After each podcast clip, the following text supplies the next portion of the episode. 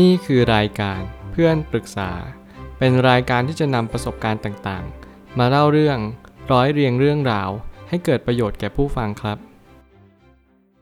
สวัสดีครับผมแอดมินเพจเพื่อนปรึกษาครับ วันนี้ผมอยากจะมาชวนคุยเรื่อง แฟนเก่าทักมาทั้งๆทที่มีแฟนใหม่แล้ว มีคนปรึกษาว่ามีเรื่องไม่สบายใจอยู่ คือเรามีแฟนทีนี้แฟนเก่าของเขาก็ทักมา แบบว่าเราเป็นอะไรกันทำไมถึงทำแบบนี้ แต่ก็งงว่าในเมื่อคนเก่าเขาทิ้งแฟนเราไปหาเพื่อนของเขาแล้ว เขาจะมายุ่งอะไรกับแฟนเราอีก เขาจะทักแฟนเรามาแบบนี้ทำไมอีก ต่างคนต่างอยู่ไปแล้ว บางคนอาจจะลืมไปว่าไม่มีสิทธิ์ ผมก็เลยมีความคิดว่า เออ เรื่องนี้อาจจะเป็น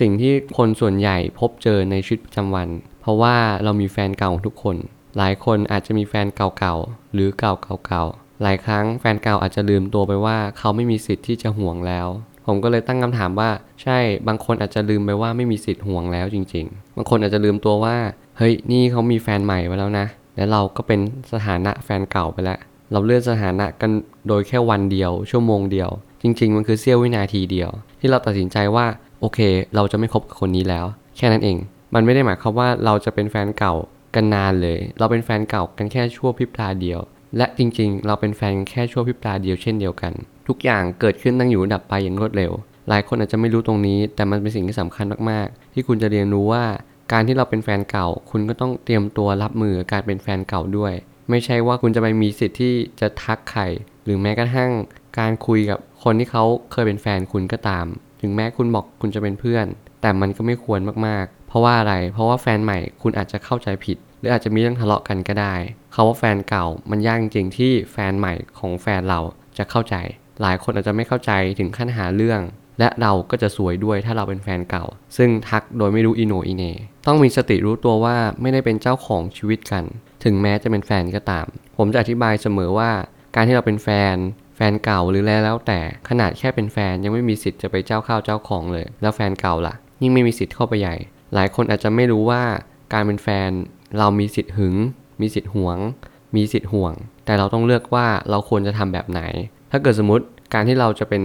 แฟนใหม่ที่ดี เราจะต้องเรียนรู้ว่าโอเคคุณคุยกับแฟนเก่าได้นะ แต่คุณต้องชัดเจนกับเราด้วยว่าคุณแค่คุยเป็นเพื่อน และอะไรก็แล้วแต่ถึงแม้คุณชอบพอกัน ก็บอกเราตรงๆ ซึ่งการที่เราจะเจอแฟนแบบนั้นจริงๆอะมันยาก เพราะว่าแฟนแบบนั้นก็คือค่อนข้างใจกว้างมากๆ เข้าใจว่าโอเคเราเป็นแบบนี้คุณเป็นแบบนั้น เรามองแฟนเก่าเป็นเพื่อนนะ เราตกลงกันเป็นเพื่อน เราไม่ได้คิดอะไรเกินเลย โอเค แบบนี้ก็คุยกันได้ แต่เกิดสมมุติว่า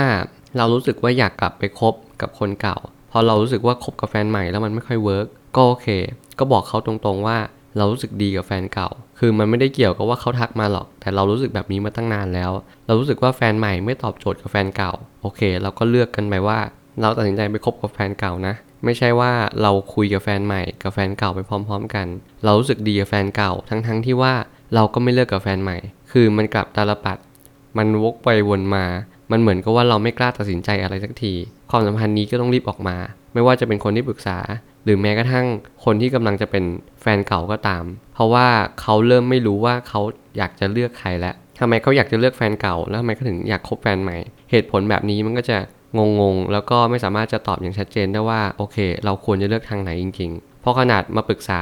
ผมก็ไม่สามารถให้คำตอบได้ว่าคุณควรจะเลือกใคร เพราะอันนี้คุณต้องเคลียร์กับตัวเองก่อน คุณต้องรู้ว่าใจคุณชอบอะไรจริงๆหึงห่วงได้แต่เราต้องแสดงเหตุผลจะได้ดูน่ารักขึ้น หลายคนไม่รู้ว่าการแสดงเหตุผลเป็นสิ่งที่สำคัญมากๆในความสัมพันธ์ หลายคนอาจจะลืมไปว่า การที่เรามีความคิดว่าหึงเนี่ยมันอาจจะมาจากรากฐานของความรู้สึกที่เราไม่ไว้ใจเขาหรือเปล่า เราคิดว่าเขากำลังจะกลับไปหาแฟนเก่าไหม ถ้าเกิดเรารู้สึกอย่างนี้หรือคิดอย่างนี้อยู่ ก็ถามเขาตรงๆไปเลยว่ารู้สึกไงกับแฟนเก่าบ้าง ถ้าเกิดสมมุติว่าเขาตอบแบบบ่ายเบี่ยงไปหรือว่าปัดปัดไป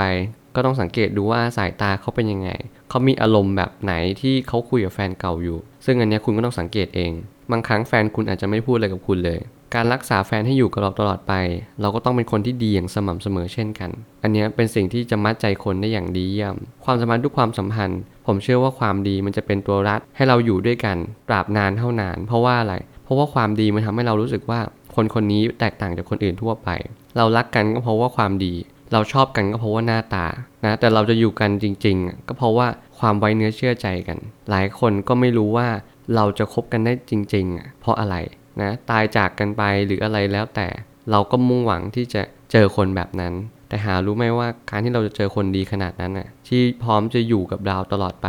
มันยากจริง ๆ เขาไม่ได้อยู่กับเราตลอดไปอย่างเดียว แต่เขาต้องเอาใจของเขาออยู่กับเราด้วย ซึ่งมันเป็นการที่เสี่ยงมากๆ มันเป็นเหมือนการลงทุนทั้งชีวิต ที่เราจะรู้สึกว่าโอเค คนนี้เป็นคนที่ใช่แล้วนะ และอะไรที่จะเป็นคำตอบ ความดีก็จะเป็นคำตอบว่าคุณแตกต่างจากคนทั่วๆไป คุณรักตัวเองจริง ๆ และคุณก็รักเราเป็น ตรงนี้มันทำให้อีกฝ่ายหนึ่งหรือตัวเราเองก็จะตัดสินใจได้ง่ายขึ้นว่าโอเค เราเลือกตัดสินใจอยู่กับคนคนนี้แล้วนะ เพราะว่าคนคนนี้มีคุณสมบัติที่แตกต่างจากคนอื่น ซึ่งหาได้ยาก ซึ่งคือความดีนั่นแหละ แต่ถึงแม้ว่าเราจะดีแค่ไหน ก็พ้นเรื่องระยะเวลาความสัมพันธ์ไปไม่ได้ คนส่วนใหญ่ก็ลืมไปว่าดีไม่ได้หมายควาว่าเขาจะอยู่กับเราตลอดไป คนแต่ละคนมีระยะเวลาเป็นของตัวเอง ถ้าเกิดสมมติเราไม่รู้ตรงนี้จริง ๆ คุณก็จะขาดคุณสมบัติที่สำคัญ ก็คือการตระหนักรู้ความจริง ว่าบางครั้งเราทำดีแค่ไหน สุดท้ายเขาก็เลือกที่จะไปอยู่ดี มันไม่ได้หมายควาว่าให้คุณไม่ได้ทำดีกับเขา หรือว่าทำแย่กับเขานะ แต่มันหมายความว่าคุณจะต้องระลึกรู้เสมอว่า คุณทำดีเพื่อตัวของคุณเอง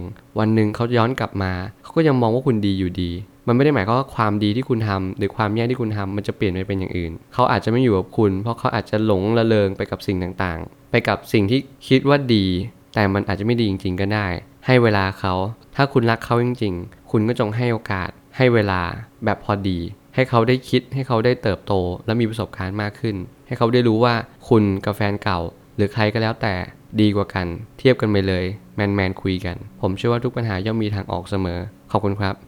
รวมถึงคุณสามารถแชร์ประสบการณ์ ผ่านทาง Facebook